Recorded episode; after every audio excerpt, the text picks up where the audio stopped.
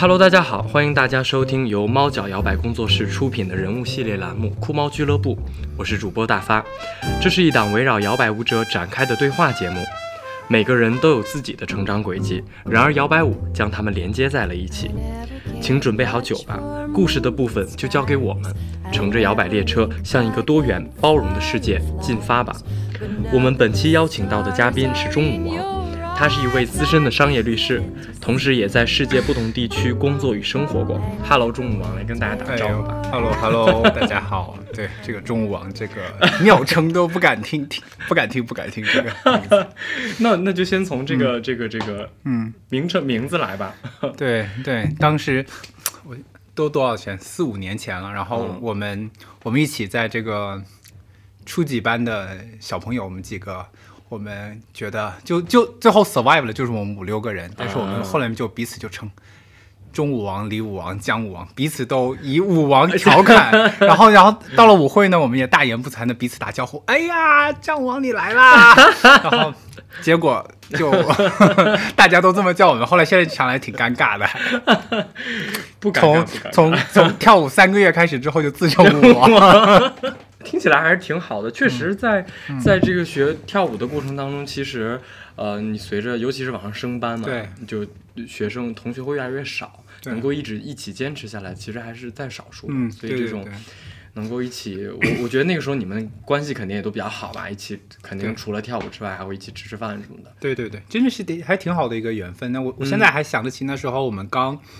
可能学完 level two level three，我们还都一起去武汉。跨年就那个长江的那个民国风的那个游轮，我现在想来真的还是一个非常非常好的回忆。确实，因为我觉得大家是要一起鼓励着一起跳，而且而且当时我印象很深的是，大家一起开始跳舞的时候，哎，我们今天一定要把这周上课学的那个 那个动作跳会，然后 check the box，就觉得这周的舞会就达成目标了。就是跟你自己的同学，你会告诉他预告一下啊，这周我主。今天的舞会，我主要要把这几个动作练出来。你要等一下，做好心理准备。啊，你同学越是练一练，肯定是要把课上的东西消化一下嘛。我觉得这个特别有意思。因为我自己看跳舞，好像大家其实并没有那么喜欢。常用那个叫 mini dip 的那个动作，但是我特别特别喜欢那个节奏，而且而且我觉我觉得自己都可能是 overuse，就是说我可能会在一首歌里面 哇，可能会找又找两个音，因为我觉得它特别适合在这个一个节的结束的时候砰的下节调，而且变化也比较多，我觉得。那时候我觉得我们那几个人一起跳的时候，我就特别特别喜欢用 mini dip 做 做一个节的结束，感觉可能就是这几个人喜欢用的动作，嗯，确实可能会有更有默契，也更跳出来更有感觉，大家哎，今天又跳出来很开心那种感觉。啊，是 mini dip，反正这个动作在猫脚的新的教学体系里面 已经不教了吗？不在 regular 的这个课程里面，就不在不在那个 regular 的内容里面，当然老师可以就是呃自己可以选教一些东西，对，所以之前。我我跟 Joy 有有过一次备课想教，但后来因为时间的原因没有教成。对，但那个确实很有意思。但，我真觉得 Mini Diff 应该是可能在 Level Two 或 Level Two 之前，我应该我最喜欢的动作。好，我下节课就教。而且我我去杭州跳了跳舞的时候，我发现。杭州的舞者，他们他们不会 mini dip 这个动作，就是不知道，就是有些乐感非常非常好的 follow，你会你跟他跳 mini，他们不会，他们蹦，他们不会做那个回应。我觉得还是大家学的东西还是挺不一样的。嗯，是是，每个地方可能会有一点点差别。对。哎，呃，是本来哎，这个节目其实我们拖了很久了，对不对？我们上一次聊起码得有一个半月以上了。对对对，都忘了上次聊了。呃，对是，然后 上次之后就哎，中间反正我事情也比较多，所以中间也停更了一段时间。然后本来前两周想约你，听说你去新疆度假去了。对对对，讲一讲，我对这个新疆这个地方 就是非常的好奇和喜欢。因为我新疆新疆去了，刚应该是。四年里面去了第第三次了，然后就就而且都是大概暑假的时候，哎，有一年是五一的时候去，就真的是好山好水了，就是风景特别好。但是，嗯，对我们刚才开始之前就在闲聊的提到了，我觉得我这次去的是是北疆那个哈萨克族人的地区阿勒泰和那个叫什么喀纳斯啊，风景风景一如既往的美，不一样的和这个伊犁稍微有一点点不一样的美，但是。真的是一个我对我自己很喜欢的一本书的一个，算是某种上的朝圣。我我想让它视觉化出来。那本书就是李娟的一套关于阿勒泰的书，但最有名的叫做《我的阿勒泰》，就是最直白的一个。它描写了太多太多关于一个非常非常不一样的哈萨克族人的生活。嗯，所以我觉得我在这里面，书里面当然他描写了这个小的县城和这个牧民嗯的生活状态，但是他说他和这个邻居是差两个山头，但是其实这个两个山头，其实，在城市里面你是不知道两个山头大概是一个什么样的感觉和距离，嗯但是你到了那个地方，你会发现它的山大概是一个什么样的起伏，大概是一个多大的尺度，你觉得啊，嗯确实。你你望望整个山谷过去，可能大概就是四五户人，非常非常大的一块地区。你和你的邻居之间就是就是隔着两个山头，走路可能是半个多小时、一个小时才能走到你的邻居家去嗯串个门子。我觉得嗯把我最喜欢的书的很多细节变成视觉化呈现出来，让我觉得还是，反正我觉得还蛮有收获的。就是我，嗯，我以前的我以前碰到一些事情，我会想起这些书里面带给我的一些，就是说温暖和平和的力量。但是嗯我现在就可以直接想象想象回那个山谷里面那些牧民的样子，然后进而就是说李娟所描写的他们的生活，我觉得对我自己很很这个还带给了我挺多力量。这个力量至少持续了这这两三周，让我心态一直非常非常平和。我觉得应该是挺有帮助的，不知道能持续多久了。嗯对，就我就我我我印象非常非常深的一个桥段，他说李娟是在那里面开一个杂货铺，而且这个杂货铺不是一个店面的杂货铺，它是一个章，它是一个它是一个毡房。嗯这个这个山谷里面五个毡房，其他四个毡房是牧民，就他们的毡房是一个杂货铺。大家也都知道它是杂货铺，所以他买东西嗯，就是到他这里买。为什么？By the way，为什么不到县城去买？因为县城非常非常远，你去一个县城可能要花很长很长的时间。大家宁愿那我就去这个在这个山谷里面开的这个帐篷里的这个杂杂货铺去买东西好了。嗯嗯他说有一天突然来了个牧民，说要买东西，买完之后他说他现在没有钱，他说可以赊账。确实牧民之间买东西经常赊账，然后他这样他签了字，嗯说买了多少东西，欠了七十块钱。嗯嗯然后这个人呢就一直没有还钱，关键是李娟她并不知道这个人是谁，她也不知道他住在哪里，她甚至不知道他是往这个这个搬迁的路，这个墓墓墓的这个放牧的这个道路是什么样子，他一直都不知道。他过了很很很久几个月之后，发现这个人没来之后，他以后每来一家到他家买东西，他就问他，哎，你认不认认识认不认识这个这个签这个字的人？嗯他说，哎呀。这个字写的也挺潦草，这个到底是谁呀、大家都不认识，都没认出来这个签的这个字到底是哪是什么字，嗯所以就一直就没找到这个人家。结果过了一年之后，他就一直在问，一直在问，然后有一天又来了一个人，他就说：“哎呀，我跟你说，你认不认识这个签这个字的人？他们之前这个王八蛋子去年买了我七十块钱的东西，就一直就没有还。”嗯然后这个人说：“嗯。”这个签字好像就是我签的呀，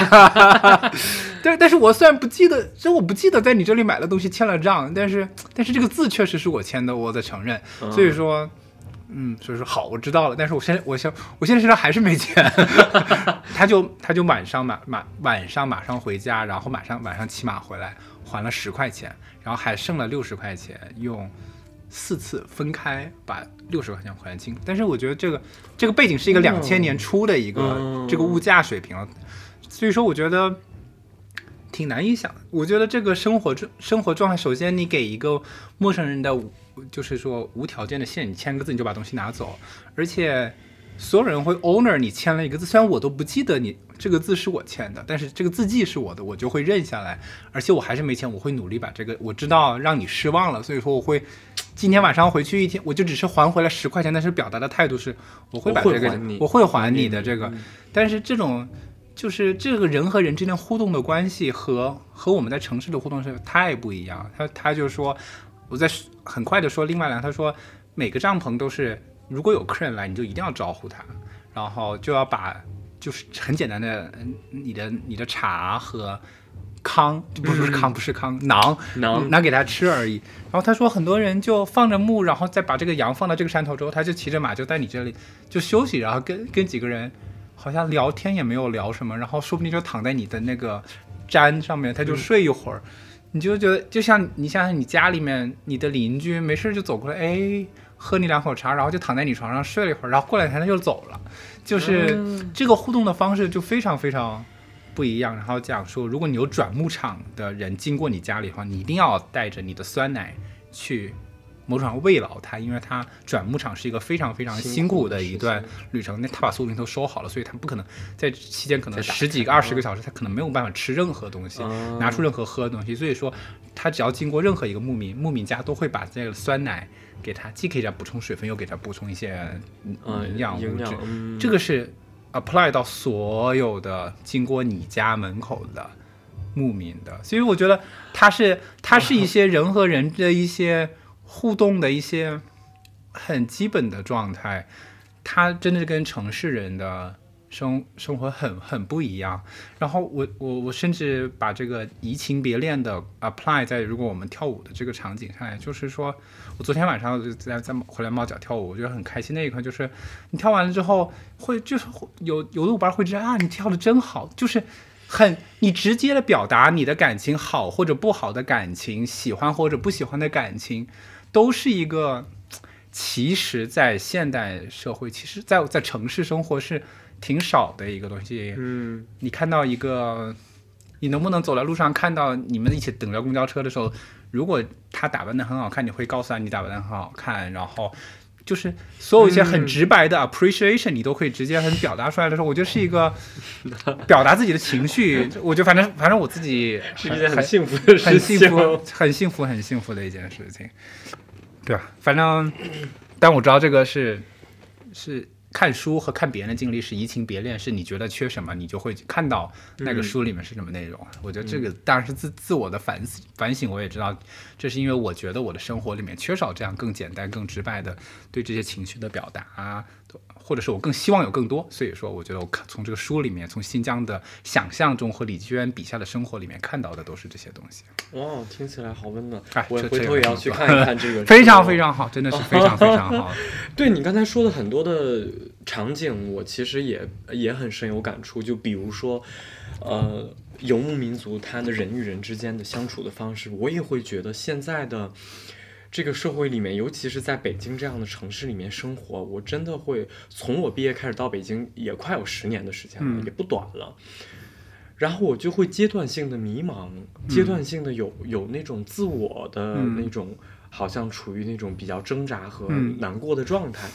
然后其实经历了多重反思，我会觉得其实这个底层，就你刚才说人与人之间的交交往方式，它会发生很多变化，就不像之前游牧民族，或者是原来在比如说在工业社会之前再往前的那样，没有那么多科技，没有那么多的这个社会的这个东西或者条条框框在逼着你往前走的时候，大家不会为了 GDP，不会为了那些钱。而去一直往往前进的时候，他会有很多时间去处理人和人之间最基本的关系，然后我们交流的方式是什么样子，它其实会更简单、更更纯粹一些。但是现在我们其实起码从我们小的时候到现在的成长的环境已经变化了很大了，所以在这个阶段，我就会觉得听到你讲这样的故事，或听到类似的。跟我们之间很不一样、很远的那个，但是又觉得那是很纯粹的人的相处的方式的时候，我会都会有一种特别莫名的感动和想要亲近的这个感觉啊，然后幻化成现实生活当中，就像你说的。你特别直观的去表达，哪怕是一个可能你路上遇到的陌生人，你对他的这个喜爱和夸赞，你就是觉得今天他的这个鞋子太好看了啊！你今天的这套装扮，我觉得非常适合你。对，或者是你给给他有一个微笑、一个点头的一个示意，我觉得在我们的这个日常生活里当中太缺少了。嗯，对，而且对我觉得这个你概括的真的特别好，而且我就是补充，如果有人觉得是牧民是因为大家来来回回就这几个牧民，所以彼此之间都认识的话。就是至少从李娟她描述的不是这样子，因为他们很多人之间是陌生人，不知道他叫什么名字的。其实他不是一个，就是说我们想象的一个农村生活。我知道这个是李家的二儿子，那是那是张家的老大，他不知道这个人是谁。他起码过来，大家会觉得形成的这个互相之间的这个这个交往方式是是更，在我看来，心里面想的是更纯粹、更更更直接的。没错，而且我忽然聊的时候，我又想到我小的时候，因为我小的时候在东北嘛，在黑龙江长大。其实大家可以能够感受到，东北还是人情世故还是比较、比较重的。对啊，就是这种人人与人之间关系，大家比较看重。当然有很多负面的东西，我们今天不讨论啊。对对，但是有一现在我想一想，其实我我我我会经历一个阶段，就是刚开始我在那个环境里长大的时候，你会觉得有好有不好，有不好的地方，其实就是大家会觉得有的时候东北人太太过于所谓的是看人与人之间的关系，嗯嗯。甚至于有的时候那层关系是虚假的。嗯嗯。但是在一定程度上，有的时候。呃就没有一些不存在特别多的利益的状况情下，它里面还是会有很真很多很真的感情的，嗯包括小的时候住在平房里面，周围的邻居，啊的这样的一个感情，就是，呃，你会觉得其实会给你很温，当然那是一个比较熟人社会啊，没有没有没有那个游牧民族那么那个、那个状态，但是你还是能够感觉到大家处在一个社群里面，对可能稍微即即使是关系远一点的人，你帮忙照看一个孩子，或者去你家里，孩子我大人忙去你家里吃顿饭，这、都是一个特别平常的一个事情。啊，或者是路上看见谁，哎，可能有个家长就你是不是谁谁家小孩？哎，你过来给你个吃的。嗯，这个在我小的时候特别平常发生。现在已经不再也不不太会有了，对，不太会有了。然后现在回想起来，那个时候其实还是挺温暖的。嗯但当我长到长大一点的时候，我想要挣脱的那 那个那个时候，我想出来嗯。看更多的世界的时候，我会觉得那个东西就是我会全盘去否定它。嗯。我会觉得东北的很多地方，我我自己太看不起了，嗯。我太不喜欢那些嗯。有一些虚假的东西，或者是那个关系啊、人情世故的东西了。嗯。对，然后等到这个阶段，我再回头去想的时候，我会觉得也不是完全没有好的地方，对，它确实还是基于人与人之间最基本的那个嗯。感情和关系，它不是嗯不是基于别的，所以我会这这个东西其实挺有意思的，嗯嗯，所以其实在，在摇摆舞社群里面，呃，会更容易会感受到这种。对，我觉得挺挺是这样的，就大家、大家之间的这个交往，真的就是还是挺纯粹的。嗯嗯，对，是是。哎呀，一上来就聊这么多感情充沛的东西，我这个沙 哑的把这个地方把这个地方剪到最后面去。没关系，这个很自然，很自然。对我本来开头的第一个问题 是想准备像像像往常一样，会嗯会会按照惯例去询问，哎，你是做什么职业的？对，啊，对对对，对，刚才也介绍你是一个是一名专业的资深的商业律师，是不是？对对对对，我一直做，呃，学法律做法律，一直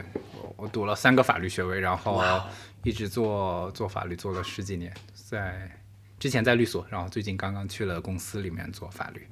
一直都是在做跟商业有关的法律，没有、哦，没有做过，不涉及 which means 我没有做过任何诉讼。对，是，就是我们普通人听到那个律师第一反应就是打官司、诉讼。对对对对对对对，所以商业里面，它其实就是在企业里面去做一些企业，呃，就是公司法或者企业相关的这个、对对对啊，这个他们买在之前的那个这公司之间，公司要买公司要买另外一个公司啊，啊。然后有个投资人要跟这个公司投钱啊，嗯什么样条件来投这个钱啊，然后还有就公司要上市啊，嗯，对，之前大部分时间都是在做，或者几乎是迄今为止大部分事情都是在做这些这些事情吧。哦，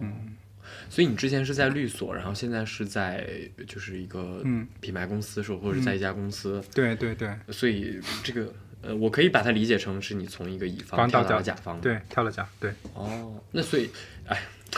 我之前也是乙方，虽然我没去甲方待过，嗯。但你觉得从这个律师的行业里面来讲，嗯。就是从乙方到甲方，会对你来说有一些什么不一样的新的感触吗？嗯。嗯，两两方面吧，一个嗯是、就是我之前只需要负责处理三方面，我之前只要第一是我之前只要处理一种事情，就是这个企业去去去融钱，嗯去去 IPO 也好，还是就是找一个一两个投资人专门投钱也好，它其实是整个法律工作里面的非常非常小的一部分。那我就是我的 partner 之前常说法，你这个叫做 know everything about little，就是你关于这一点点事情的时候，你要穷尽他所有的知识，啊把它做好。但现在在做公司里面，因为要管的事情是这个公司里的法律所有的事情，就是就是换就是换过来，就是你你要是 know a little about everything，、就是所有的事情，这个劳动关系是什么样子的，然后纳税呀、跟跟跟跟员跟员工，我那我们是一个打车的公司，跟司机的关系是什么样？跟车买车卖车上保险，然后就是所有很多很多事情都是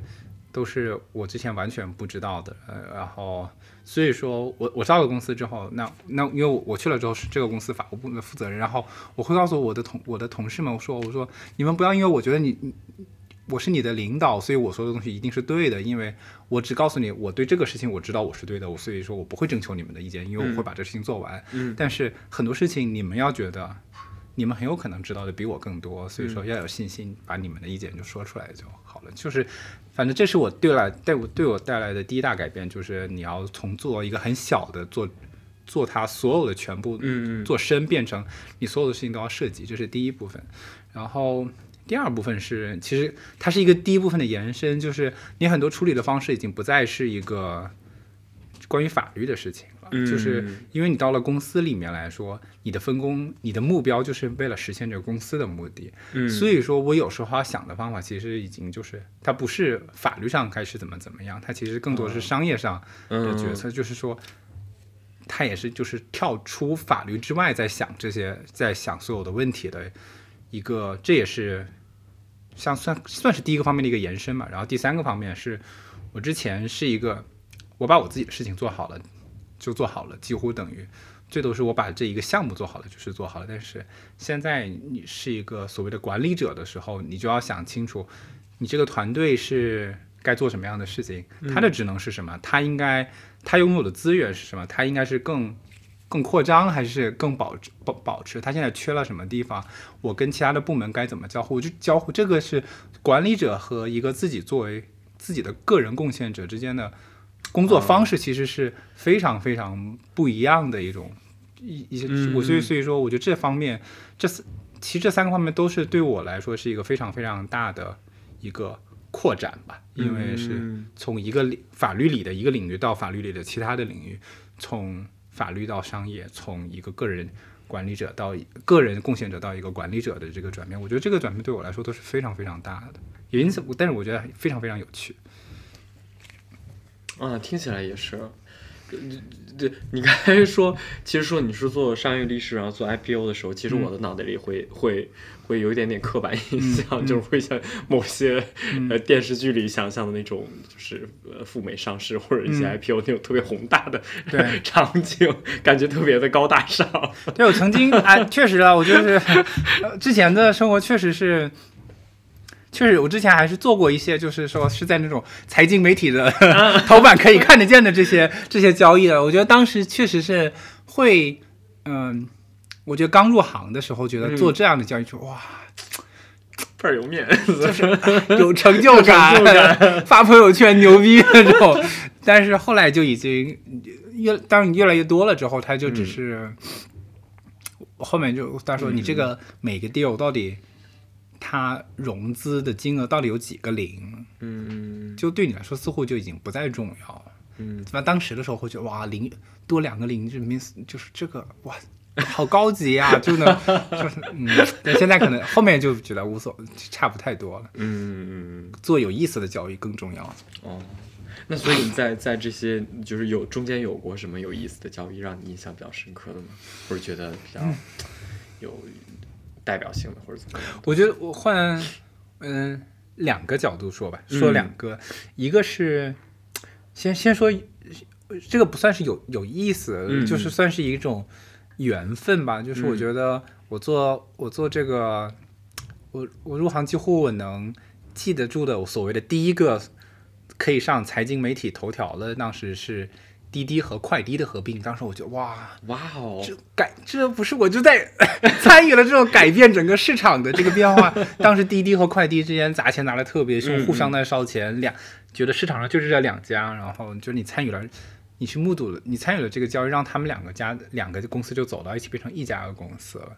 然后我觉得挺挺神奇，然后很多缘分就是我我后来我在当时那家律师事务所辞换工作的时候的最后一个交易就是。当时滴滴的赴美的 IPO，就是我在整个那个那家律所的最后一个所谓的 printer，就是交招股书之前的大家集中的一个 swing 的一个 camp，大家集中在一起把这个招股书改了改了的。我说我说啊，我整个第一个交易就是在做的滴滴的交交易，最后一个交易也是在做的滴滴的滴滴的上市。然后最后换工作换到滴滴的竞品，我觉得这个啊还是稍微有一点点小缘分跟这个行业在里边，我觉得这个挺有意思的一个感小感慨。然后，然后第二个是中间某一个瞬间，我觉得我已经不再在乎这个这个所谓的这个 Wall Street Journal headline deal，就是就是在财经头条的这个交易，我就不在乎的。那个事情是，那你是做小米的交易的时候，那时候小米的 IPO 大家都知道，这肯定是今年。最大的 IPO，最受关注的 IPO，然后那时候我们我我是我们团队唯一在北京的律师，因为小米在北京，所以说小米是希望有人在北京来参与这个，因为这更更近。这个虽然其实不需要很多事情，科技手段和和和 travel 都可以解决，但是大家觉得好像有个在北京的会更好一点点。因此，我就有机会上了这个地方。我我们很多同事就说，我要求我一定要上小米这个 IPO。然后同时，我去 pitch 了，我们开始了另外一个 deal。这个 deal 现在也公司做的很大，三就三六零金融，现在改叫三六零数科。当时它还不算很大的一个公司。当时在那个在那个 deal 上面，我是我是几乎执行团队里最 senior 的那个人，我是最资深的。所以说，我可以选择在小米的那个 deal 里面做一个。小的螺丝钉，因为它的配置更豪华，所以说我我就是一个就是中等偏 junior 的律师，但是在一个小 deal 里面，我就会变成相几乎最 senior 的律师，我来负责这个 deal 怎么来推进。哎，我说，嗯，我说我说那个叫宁为鸡头不为凤尾，我就要做那个，我要我要自己说了算。所以虽然这边的 IPO 的 size 会大非常非常多，你最后。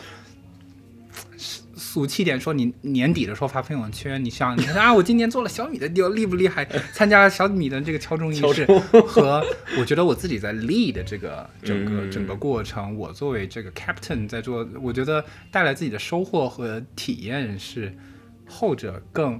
更好的。我是因此我从后悔问我如果后不后悔，我肯定不后悔。我觉得它带来我职业生涯的收获来说是。是更更大的一件事情，我觉得这个是一个瞬间，算我啊，我意识到我不在乎，我已经不在乎这些能不能上头条、头版头条，我我在乎的是能让我在这个交易里面能体验到不同的东西，这才是我在选择这个在做什么样的项目里面的一个一个转变吧。我对职业生涯里面，如果挑一个有意思，算有算一个有意思的选择是这个啊。当能做这个选择是自己的一个幸运，就是是因为我是当年第一年入行，我是在两个两个两个交易上面都做螺螺丝钉，一边做一个更小的螺丝钉和一边做一个中不溜秋的一个螺丝钉的话，嗯，我肯定会选择在小米那个地方做螺丝钉，因为我没有经历过，嗯，我的简历上从来没有过任何一个这个能在财经财经媒体上头条的这个交易，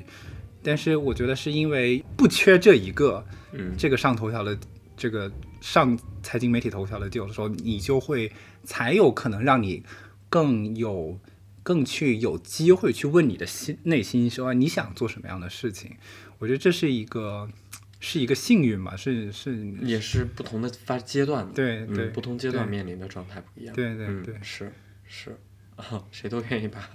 刚工作的时候，我我做过哪些大的客户往前写，跟我我也这么写。啊 对啊，我的简历里肯定把什么百度、京东往前写啊。对啊，对啊。当这刚刚刚开始的时候，你还是想要，就是他在他在你职业生涯里面不一不一样的阶段，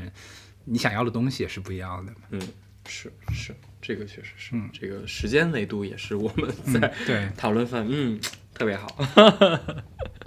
哎，所以你这份新的工作就是两地跑，嗯，北京、杭州，对，啊，杭州多好，嗯。嗯，我我还没有太多仔细体验这个，就是一直往回跑来着，对，周五就回来，周五就回来了，然后周日在，就是我没什么花周末时间，基本都没有在杭州，我我去了九个八九个月了，然后在杭州待的周末可能不到五个吧，应该。那然后周一到周五的话，那基本上都是在都是在工，都是在工作，嗯，基本上所以说，其实对这个城市而言，我其实探索的还蛮少的，嗯嗯，它确实应该是蛮蛮有意思的一个城市。是我我我是在杭州念的大学，嗯对，所以我对那个城市有一个特别的，有一种特别的感情，也有很多的当时大学的好朋友和同学在留在了杭州，嗯啊，生活呀、工作呀什么的，嗯。所以，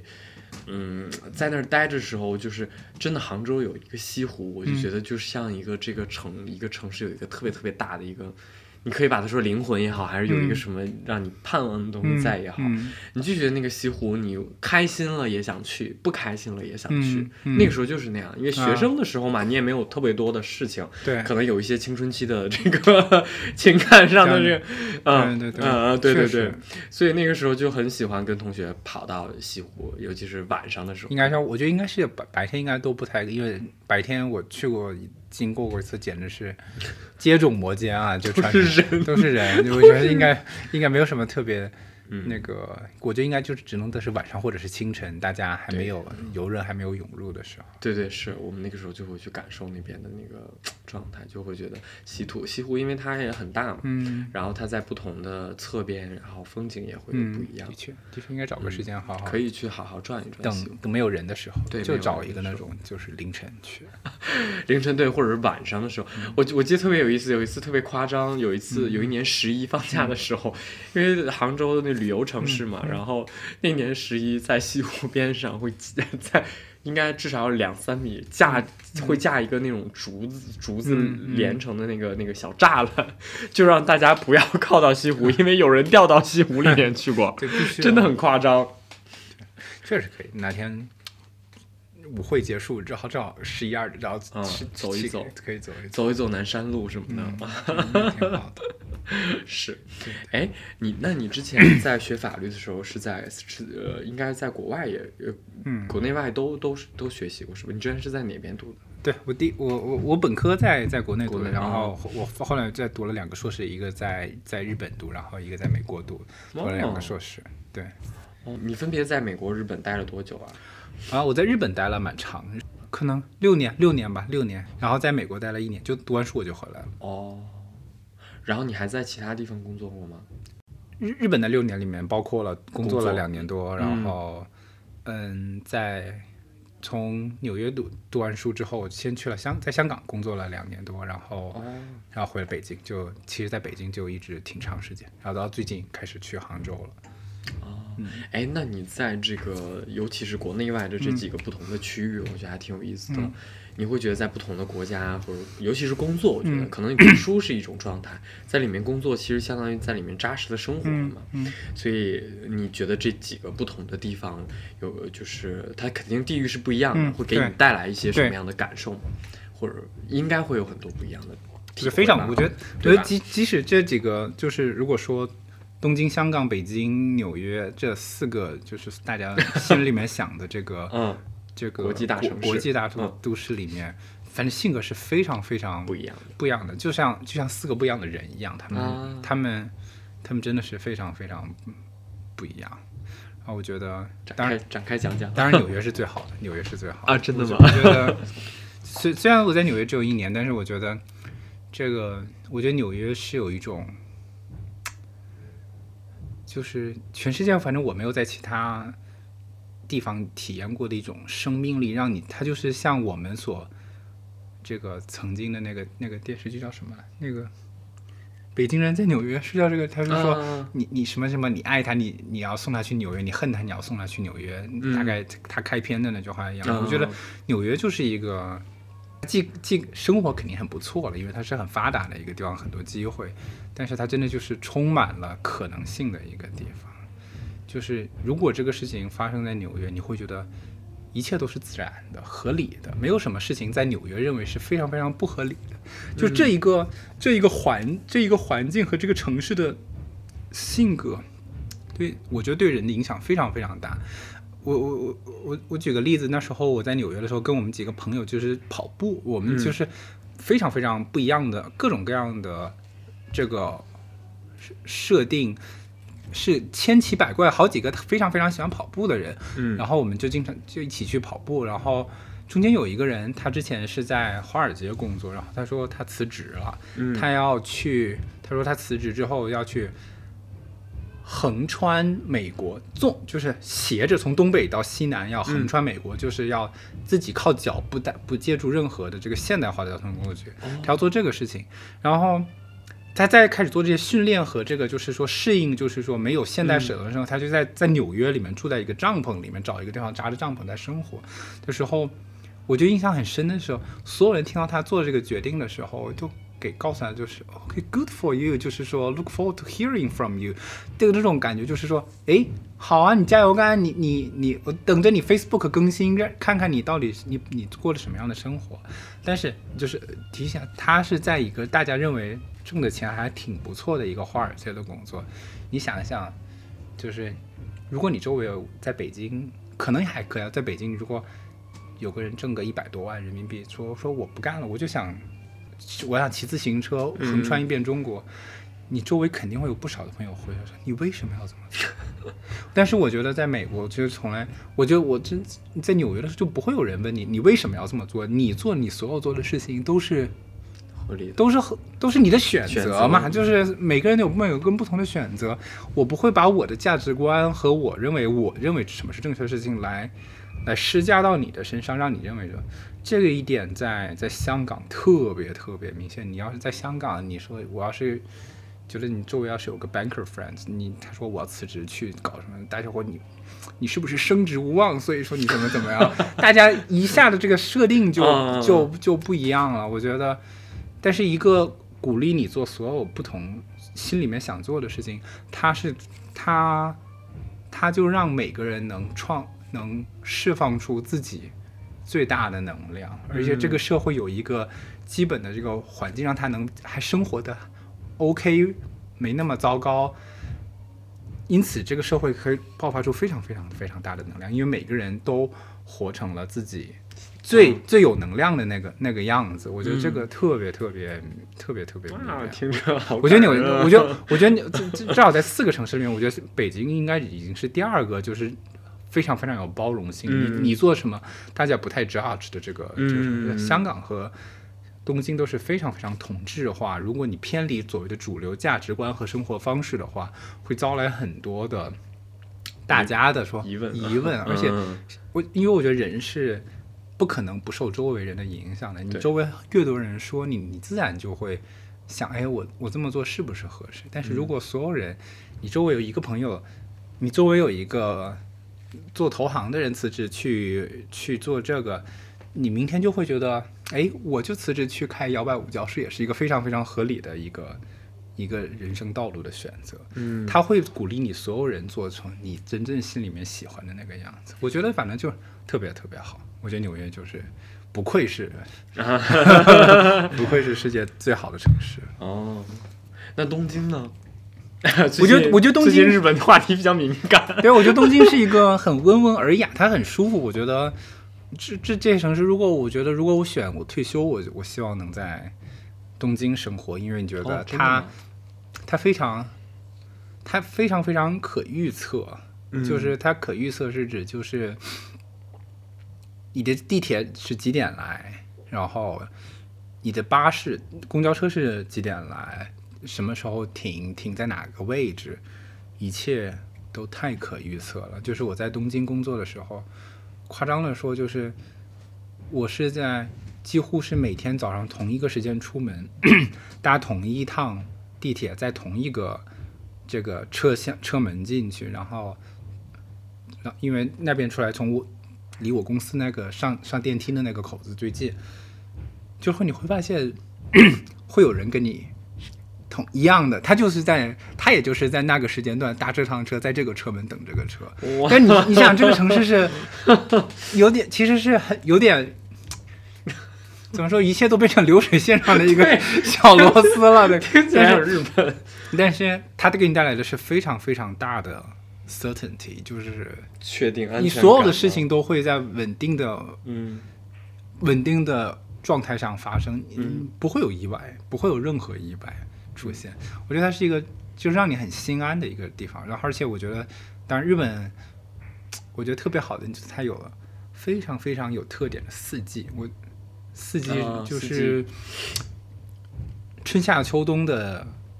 时间是很接近的，三个月、三个月、三个月，不会像北京那种只有一个月秋天，然后五个月冬天的这种。但如果是回到李娟的阿勒泰里面，就是六个月、七个月的冬天，然后是它是非常非常均匀的春夏秋冬，而且春夏秋冬你每个季节要做不一样的事情，就是春天你应该去赏樱花，是季是开学是是新入职的时间，然后。然后夏天是你应该穿着浴衣吃西瓜看烟花的季节，秋天是是去红叶去看那个郊区的这个红叶，冬天是滑雪和温泉。就会你觉得每个季节你会有一个 你会有一个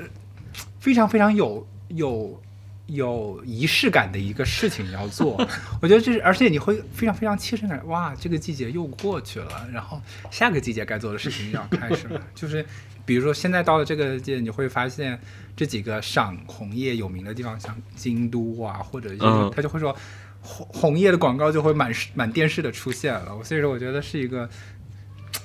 生活挺舒服的地方，嗯，又安全又舒服。我我也喜欢四季分明的感觉。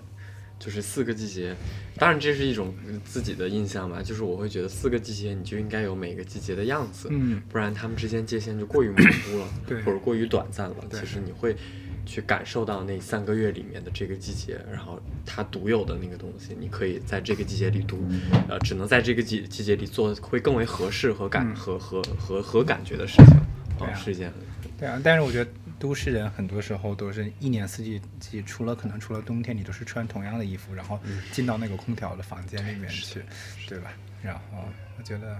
还挺不一样的。是，所以我觉得尤其是疫情之后吧，因为在疫情的时候，把就是我们出去的机会太少，对，尤其是有的时候会会把你隔离在在家里小区里面，所以。就那个时候，我可能会会对会对自然的向往程度会更强烈，就哪怕都要去跑一个朝阳公园去感受一下。对，然后从那个阶段过来之后，就哎，就感觉时不时的要出去接触一下。比如说前两周去了趟怀柔，嗯，起码北京周边都会觉得有山的地方，对，你的那个感觉就会很不一样。嗯，对，就是虽然就就是我们没有特别夏季的像日。日式的浴衣这种非常非常夏季的衣，但我觉得穿着真的很，你穿着短裤，然后夹脚拖鞋在水里面走，我觉得这就是你有感觉这是夏天，你会感觉夏天。对，那日本那像日本的那个普通的居民，他们的整个状态是什么样子？就像我们了解的那种，比如说是比较也不能说刻板，就按部就班的那种感觉吗？对，我觉得日本人就是，我觉得日本人挺挺按部就班，我我。一个挺让我自己还蛮吃惊的一个事情，就是，如果比如说在中国，你是一个，你是一个小时候在国外生长过一段时间的一个人，你比如说你小时候因为你父母的工作原因，你在美国长，待了待了三四年，嗯，然后你你回来，你回来，然后你又回到中国的教育体系内，接着往前走的时候，你这三四年会带给你第一带来。你非你的英语水平会比别人高很多，而且你的口语非常非常，嗯，就是说纯正的这个 native speaker 的水平嘛。如果在中国，这肯定是个加分项；在香港，这也肯定是个加分项。嗯，但是在日本，这是个减分项啊，因为在日本认为只有只有上日式的学校学。学日式的那些兴趣班，比如说男生打棒球，女生跳芭蕾舞，这些一些很 typical 的日式的兴趣班，然后上日本的那几个这个有名的中学，然后上到这几个，这是最最传统的方式。即使这意味着这些人都说一口非常糟糕的日式英语，但是认为这就是这个社会的主流，所有的偏离主流。都意味着不好，即使你的偏离主流，意味着你的英语其实是发音比别人更好。嗯，但是偏离主流就是意味着等于不好，大家会觉得你很难融入主流。因为就比如说 我跟你聊，你你的，比如假设如果你的高中是是在国外读，然后你大学再回到回到东大跟大家一起读，他说，哎，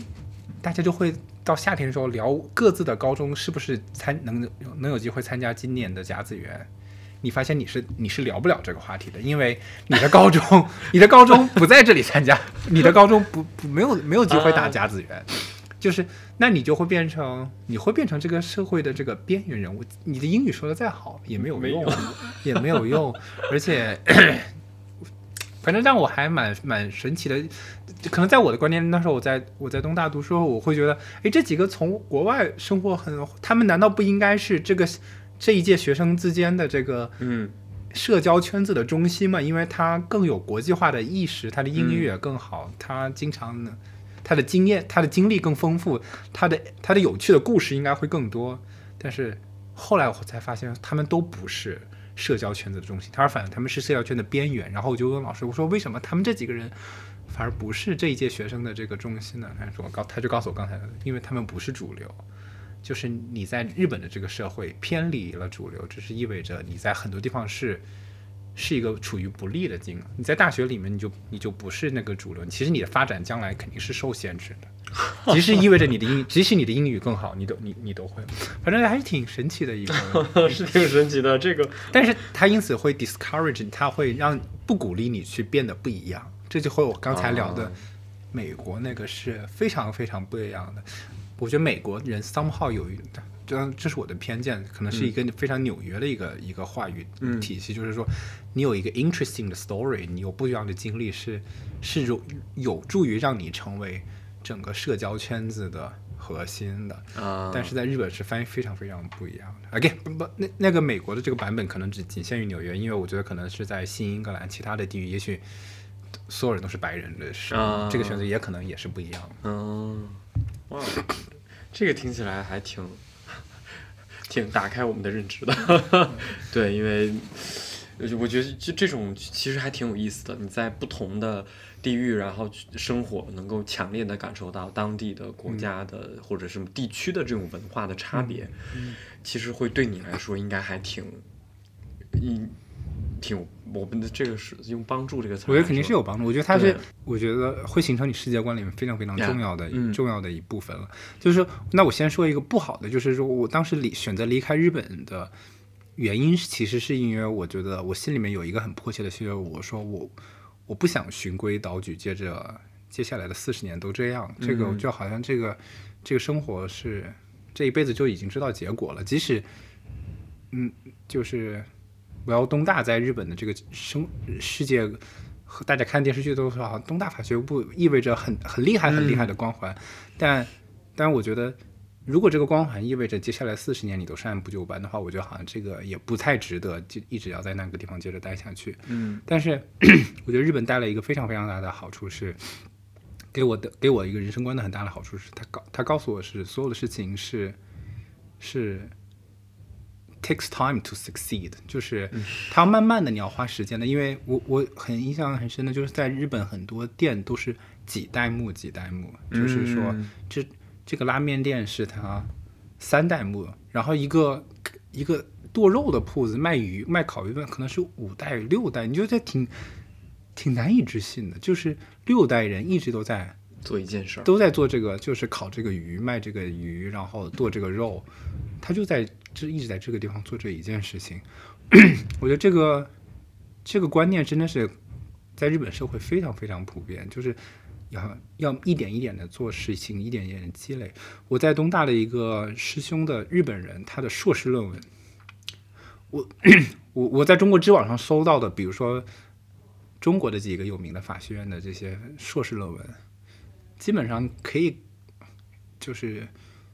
纵横几千年的法律，什么都敢谈，就是什么，就那种，就是就是那个论论文题目，你就会觉得哇，这应该是一个十卷本的专著吧，那种。然后就是一个硕士论文，一百页。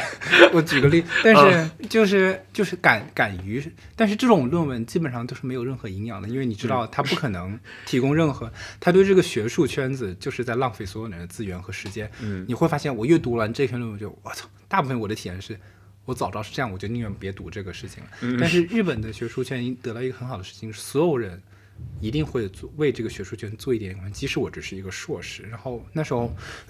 我东大的师兄他的硕士论文是他准备做博士的一个一个已经是有一个不大的一个主题的所有的先行研究的总结，是他能读的中文、日文、中文、日文、英文和一点点法语。的所有的关于这个主题，说哎这个人写了什么，他主题是什么，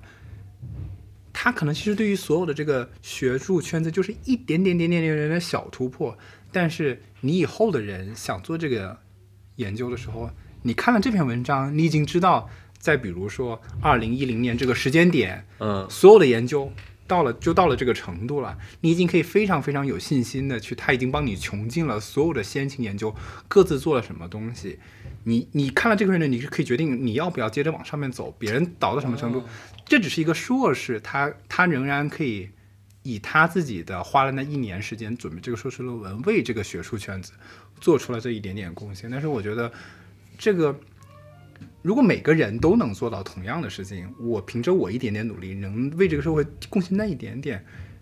这个以日本社会一亿多人，中国社会十几人，你他其实都可以意味着非常非常大的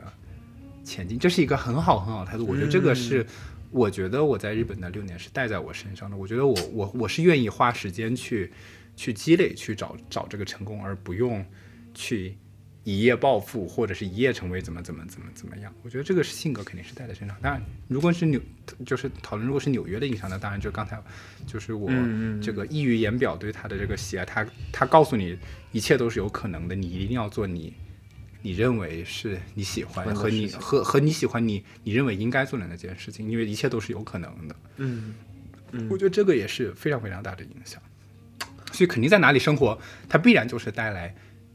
给你的性格肯定，这个城市的性格就是在改变你的性格，这是肯定的。但听起来真的是一件还挺挺有点不可思议，但我会觉得这样的经历在我们听，在我听来特别、嗯、特别宝贵的一件事儿。嗯，就其实你在不同的文化的环境里面去生活的时候，你能够清晰的感受到它的好和不好，嗯，或者我们简单来说好和不好，当然可能会更复杂一点。但其实像像你这样的状态，其实你很想要。呃，往前走，或者你你想要有一个更好的一个前成长的一个方向，所以其实你会把他们好的东西都吸收到你这边来，嗯、所以它听起来是一个加持、不断加持的一个过程，就以博众家之长的那个状态。嗯、我把这个坚持的这个这一个小 点做出来，我再加上配上，比如说呃纽约的那个更大的视野，嗯、它会让你的路更宽，同时你又走的每一步又特别的踏实，所以我嗯觉得其实并不冲突。它每个国家都不冲突，只不过大家可能注意的方向不太一样。但如果能整合到你，就你把它自己整合起来，我觉得是一件特别 amazing 的事儿。对，我觉得特别，我觉得 diversity 真的是，嗯，你周围有不同的人、不同的经历的人、不同的想法的人，会带给你非常非常多的东西，而且他会，他会让，我觉得每个人心里面的可能是。与生俱来的有一点点小核心的，嗯，各自的不一样，他会通过你跟不同，你如果你只你你只接触过一种人、一两种人、一两种生活的话，你肯定不管你是什么样的核心，你都会成为那一两种人那个样子。嗯嗯。但是如果你是接触过很多很多人，他会有很多很多这个 trigger，会让你心里面的那个核心里面那个很真实、很很核心东西发芽出来。你会觉得啊，你可以变成你核心里的那个那个样子，嗯，更更有可能让你变成你核心里的那个样子，嗯嗯嗯，是是，所以所以你觉得聊回到 swing，聊回到摇摆舞，嗯、它对你的、的感觉是什么？你应该也会有这种包容多元的这个这个感受吧？啊，对对对，我我就是如果就是。说以以包包容多元的这个主题来讲的话，因为上周那个思思他们的那个 Swing Business 这个 Big Apple 的这个、啊、那个开业嘛，嗯、然后思思在开业仪式上说啊，一说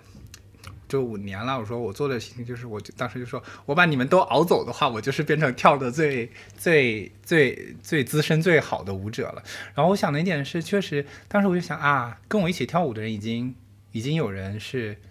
是，不仅是独立做老师，做老师，而且他已经做了工作室，他已经有这个工作室了，把自己的活动也办起来了，嗯、这个这个这个舞会的场地也拿下。我觉得这个是，因为我跟他跳舞选择了其实是很不一样的，嗯，是很不一样的路。因为我觉得我，因为我觉得可能我自己跳舞没有多久，我就知道我我我不太我不太享受，我不太我我非常非常不享受舞台，就是比 这个不享受舞台的极限，甚至是在在在在 jam session 的，就是在 welcome jam 的时候，就是我都觉得，哎呀，就是不必，我就在边上等着大家看完好了，我也不太想去 be part of it。我觉得这是一个，我我我不我我不享受舞台，我不享受，我不享受这个关，就即使在在这个在在活动里面，如果我看到摄影师的时候。我都会把 follow，我就在一起跳。那跳舞的时候，我不可能选择走开。那我我会选择，我会选择把我的背面 follow 的正面 给摄影师，因为我觉得我不想看到摄影师在那，因为我觉得会 会影响我和和我的 follow 在跳舞会的这个这个交互。因为我觉得在跳舞里面，我觉得这是它是一个它是一个对话，它是一个非常非常 private 的一个 conversation，就是我跟我的。我跟我的我跟这一曲舞的 follow 和音乐一起在对话，它需要非常非常专注，需要我我我需要专注的听音乐是在表达什么样，它往什么样的方向前进，然后我需要听这个 follow 他对这个音乐是一个什么样，他对他对我们之间的这个 interaction 是一个什么样的一个反应方式，我觉得这个需要已经很大很大的专注了，我其实不太有可能再去想，哎，这个。摄影机是一个在哪里？观众是一个什么样的情绪？这个其实已经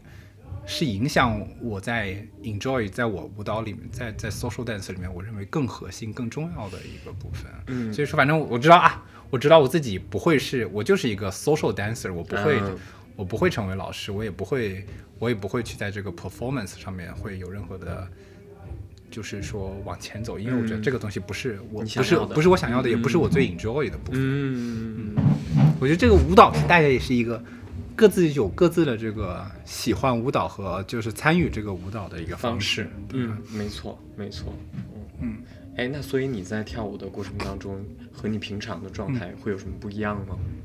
啊，或者是非常非常不一样，因为我我跟我我跟很多同事都安利过，因为我的很多同事当然现在都是我的律师的朋友了，就是因为我觉得我的工作是一个一直在，或者这个行业里很多人都是一直在脑子要一直在想在思考的一个过程，嗯，我觉得挺累的，然后我觉得你脑子其实是一个非常非常累的，我我我的生活里面我的脑子有两种方式可以放松，一种是，嗯。一种是一强高强度有氧运动，大部分就是跑步和和也许是那种就是就是 space cycle 这种就是 cy 就是就是动感单车这样的，这个可以让我脑子彻彻底放松。我觉得这一个半个小一个小时，我觉得脑子就没有在想东西。然后就是跳舞，我觉得跳舞的时候，就舞会的前，我觉得脑子就没有在想，就跳舞的时候就是脑子是在是在。脑子是停掉的，因为 就是你所有你所有东西都必须是靠你的直觉对音乐做反应的时候，你才能嗯，你才能跳好。你脑子越想，哎，这个音乐这个这个 part 是什么 part？这个这是一个什么 pattern？这个你想的时候就，反正我的体验就是跳不好了。那所以说我的选择永远就是关掉脑子。所以说，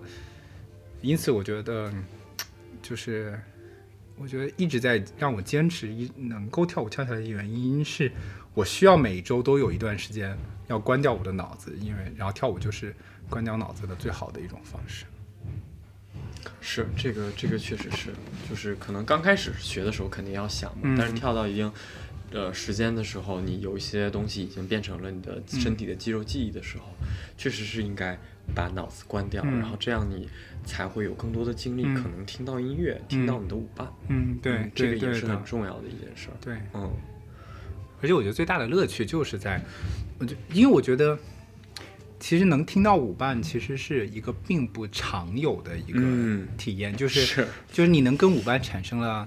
对话了，你听到他想表达这样的音乐，嗯，他想一个这样的形式来呈现，然后你能给他，而且还有回应，我觉得就是一个非常非常难能可贵的体验。就是我我我反正我有时候会会。一一个晚上，有时候跳到，哎，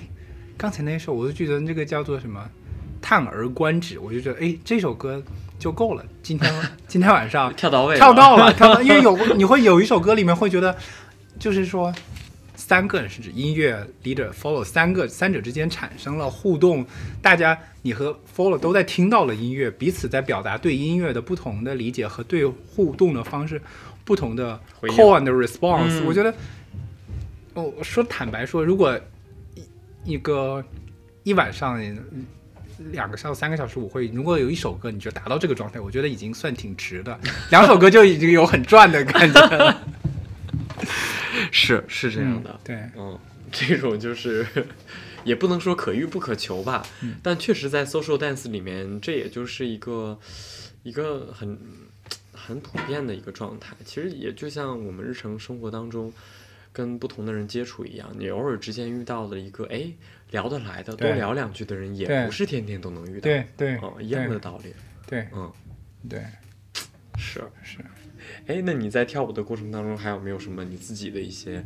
你觉得你的习惯啊，或者你觉得你喜欢不喜欢的那个东西？比如说刚才可能说你不享受聚光灯的那个状态、啊，嗯甚至是连 jam、嗯 welcome 嗯 jam 都、不喜欢的，和就不不用谈什么表演比赛了，嗯对对。对，其他的还有什么吗？我觉得另外一个是我我最近还我还在，我就跟跟朋友还聊起来一个事，就是说我我自己我自己就是决定，就是说邀邀舞伴的时候，嗯，我大部分是希望听到这首歌是什么样的歌之后才开始邀邀请舞伴，因为 因为你就觉得嗯，这首歌应该跟那个人跳，因为因为特别是在在猫脚，你会你还也比较熟是吧？啊大家几个 follow 的 style，其实你大概还是他嗯。有的是更，有的人更细腻，有的人是更表现力更强的人。嗯。其实大家的 style 是不一样的，嗯。就是其实你还是觉得啊，而且经常放的这首歌，还是有几首歌是你自己也是特别喜欢的歌，你会觉得嗯，这首歌要找那个人跳。但是如果你采用这样的邀约方式的话，有可能听了开头，哎呀，他们已经走，他们已经被别人抢走了。这就很尴尬，我觉得。但是，但是，因为我觉得他同时有两种尴尬的，就是如果你会有几个 follow，你会一直跟他跳的很很很舒服，但是如果你不挑歌的话，是一首比如说也许更更现更 swing age 往后一些的，嗯。更能更难 handle 更变态一点的更更更变变化更多的那，其实你很很难 handle 得了，然后你嗯。很难表现得好，也就意味着你在这首歌呢可能很难跟这个很好的你这个 follow 产生很好的对话，因为大家去抓这个音乐就已经彼此都已经很很费很费劲儿了，所以说最好，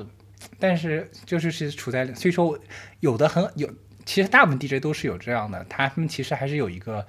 区间的，会连着好几首歌，是一个很接近的风格。嗯你感你已经感觉今天这个 DJ 是大概三四首歌会顺着一个 style 一个年代的走的时候，嗯 他开始放了这首歌，下首歌的时候就应就该差不多应该差不多，赶紧 先抢好一个，不会差太多，不然不然你等这个歌开始放了之后，就没了。对选择可能已经不一定由你选了。对，我觉得这就是嗯，到底一个什么样的方式进行舞会的邀约，我再想一想。太逗了，这个是，但我觉得你特别好的一个事儿就是你全全部的精力都是先在音乐里面去，对。这一点还是非常非常非常难得的，对。就是你能还能听到 DJ 的变化呀，然后听到歌，然后再去邀请你觉得合适的舞伴啊，这个我觉得真的还是会给我一些很大的启发吧。嗯因为其实现在还好吧，尤其之前的时候，刚开始学的时候，我是没有精力去嗯听、嗯听更多更多的精力放在听音乐上的。啊，真的会这样，可能听着听着就就跑回来了。嗯我的注意力可能在我的连接上，在我想跳的动作上，或者是想对方的一些什么上，真的会很容易被带跑偏，尤其是初学的时候。嗯，对，哦，但是慢慢慢慢，当你再回头再去看这件事，回归到这件事的时候，确实音乐是本质。哦，你没有这个音乐，你说你在跳啥呢？拿那个、那个、那个叫什么节拍器也吗？对啊，那对一哒哒哒也没有什么太大的意义，对对吧？对对。但确实这个也是一件特别难的事儿，真的是很难的事儿。其实我觉得这个，因为我觉得就就接着说音乐的话，我觉得因为有的音乐是，有的音乐是更深沉的，有的音乐是更喜悦的。我觉得嗯你喜悦的音乐的时候，你你你表现的喜悦，甚至是表现你的情绪、表现你的动作，它都是。就是才是最合适的一个嗯呈现、嗯呈现的方式。我觉得可可能我其实我之之前也没有想很多，但是只是会觉得啊，这样的时候，你会觉得这首歌会跳得很开心，你会觉得、嗯你会觉得得到了一种就是互相之间的呼应的感觉。嗯互互相之间包括是指跟 follow 和跟音乐之间的呼应感，就会觉得啊，这是就是跳到点子上了的的的体验。嗯，是。嗯，之前反正其实是在接触到摇摆舞之前，我对爵士乐的了解真的是非常之小。对，嗯我之前也是同样的，嗯完全完全。对我现在都现在想想那时候，就是第一次就是来猫脚，比如听到应该听到的都是那些，应该都是 classic swing age 的那些，嗯而且还是很欢乐的那、嗯那那几首。现虽然我现在也想不起来那是那几首到底是哪几首了，但是会觉得，但那时候的情绪会就深深的印在脑子里面，是一个非常非常快乐的。就非常有跃跃动的一个情绪在。真的是过了五年了，应该还是现在体验还是一样，确实。是你听到某一段熟悉的旋律或某首歌的时候，它会把你带到当时的那个场景里面。嗯可能那些具体的事情记不住了，但那种感觉还是会存在的。嗯，这个是挺，我觉得是音乐的一个很大的一个魅力。我现在我就昨天晚上还听，还昨天晚上还 DJ 还放了这首歌，但是我不记得那首歌我抢没抢到舞伴，但是 就那个 Shining Side of Street，然后我一直觉得这首歌的时候，我特别能够 visualize，它是一个、可能就是说更十九世纪新奥尔良的充满阳光的。和黑人拿着萨克斯风在街边我一直特别对这首歌特别特别有画面，然后我觉得那首这个在我的心目里面一直是能那种充满了喜哦丰收的喜悦一样的 感感觉，就是我感觉是是这些黑人们已经是通过了一年的劳作，应该是很短暂的休息的时候的。这个这个喜悦就是一种深深浸在这个嗯音乐里了。然后我反正我每我觉得音乐，我就是在每次不同的舞会里面，我听到这首歌，我都会我都会感受到非常非常大的阳光和喜悦在这个里面。所以我觉得，嗯，这首就是要抢抢舞伴很关键的时候了。是特别特别棒，我也觉得，呃，这个 swing 啊，或者呃爵士啊，或者 blues 这个生根于这个草根，嗯就普通的，甚至是最苦难的这群人里面出来的东西，对。它竟然能够有特别多的层次，然后有特别多的表达，呃，所以他的那个东西全都是特别实在的，开心也好啊，然后带一点忧郁也好啊，嗯，我觉得这个真的就是人类的一种一种智慧的结晶吧。音乐这种东西，是你生活在那个年代里面，你所有的情绪积攒到了一定程度之后，它作为一个出口的一个升华表现，传给了这个所谓的后世。虽然我们不再和当时的社会状况是一模一样的了，但是人的 本质上的那些情绪和那些对人性的思考，它是很雷同的，所以你是能够有的时候你是能够感受到他的那个那个那个那个状态的，我觉得，而且而且我觉得就是 swing jazz 和这个就是包括 jazz，而且尤其到 swing jazz 的时候了，然后包括 Lindy Hop，我觉得是一个特别 intuitive 的一个事情。它它不是一个，它不是一个知识分子根据技巧发展出来的音乐或者舞蹈，它就是一些是你来自于生命的情绪、自然展现的形态。我觉得这个，因此他们俩的结合，你就会觉得所有东西都是自然都是 intuitive 的，就是你的是 你一个自然的反应，就是永远就是就是对的，就是对的，因为它就是你越自然，你越不知道你在跳的是什么的时候，其实你的身体的你的身体和四肢的动的方式，也许就是和这个 swing jazz 是最合适的，因为大家都是以一个最最自然、天然的方式在在表现，嗯，在在在 call and response。我觉得这个就是，我觉得这个舞蹈就是让让你可以轻松的可以可以接着学，可以接着前进的一个 一个点吧，因为它它不是技巧，因为因为我觉得，因为我很很极端，因为因为因为我老婆在，她自己最近在一直在练芭蕾，然后芭蕾就是完全相反的，是一个嗯是一个反身体能反身体的这个状态，它它呈现的样子，它它把你它把你身体展现成的样子，就是相当于是几乎是越越反越不符合人的这个身体的嗯基简自然的构造和展现方式。是一个越美的一个展现状态，但是它其我觉得这是两种舞蹈，真的是非常非常大的不不一样。嗯嗯，是我记得之前上芭蕾课的时候，那个芭蕾老师就说说芭蕾是一个充满理性的舞蹈。对，但是啊、他说我的要求你到多少度，你就是要到多少度，那个东西才是美的。对对对，那个是靠技术，是靠是靠精英分子嗯，创造出来的舞蹈。是是，所以它是有固定答案的，嗯哦，它是理性的，它是标准的，嗯，对，很有意思。最后一个问题吧，最后一个问题就是，除了跳舞之外，你的还有什么其他的爱好？刚才说的跑步是吧？你应该很很喜欢跑马拉松是吧？相关没有没有，很喜欢跑马马，因为就跑步只是一个我像说关闭大脑啊的另外一种方式而已。我觉得特别，其他还在特别喜欢的，能跟能跟跳舞相相并论的，曾经一段时间，我特别这还那时候还在北京，我还蛮嗯喜欢、蛮喜欢 Space Cycle 的。啊，Space Cycle 我觉得又是。就是给你白天去 disco 的一个，去去去 去去去蹦迪的一个借 打着打骑车的人去蹦迪的一个一个，而然后脑子又关关闭，效运动效率特别开心。我觉得这个，但是因为在杭州好像离我特别近的这种这种 cycle cycling 的地方特别少了，就我觉得好像最近去的比较少。嗯，其他看书看电影，大家很很常见的一些，然后去不同的地方，嗯我，觉得。挺好的。好啊今天聊的好开心谢谢中午啊谢谢谢谢大发，谢谢，那我们今天先聊在这儿，聊到这儿。嗯，OK，好的，谢谢各位的收听，欢迎大家在评论区和我们互动。如果对摇摆舞感兴趣的小伙伴，可以关注我们的微信公众号“猫脚工作室”。我们下期再见，拜拜。拜拜。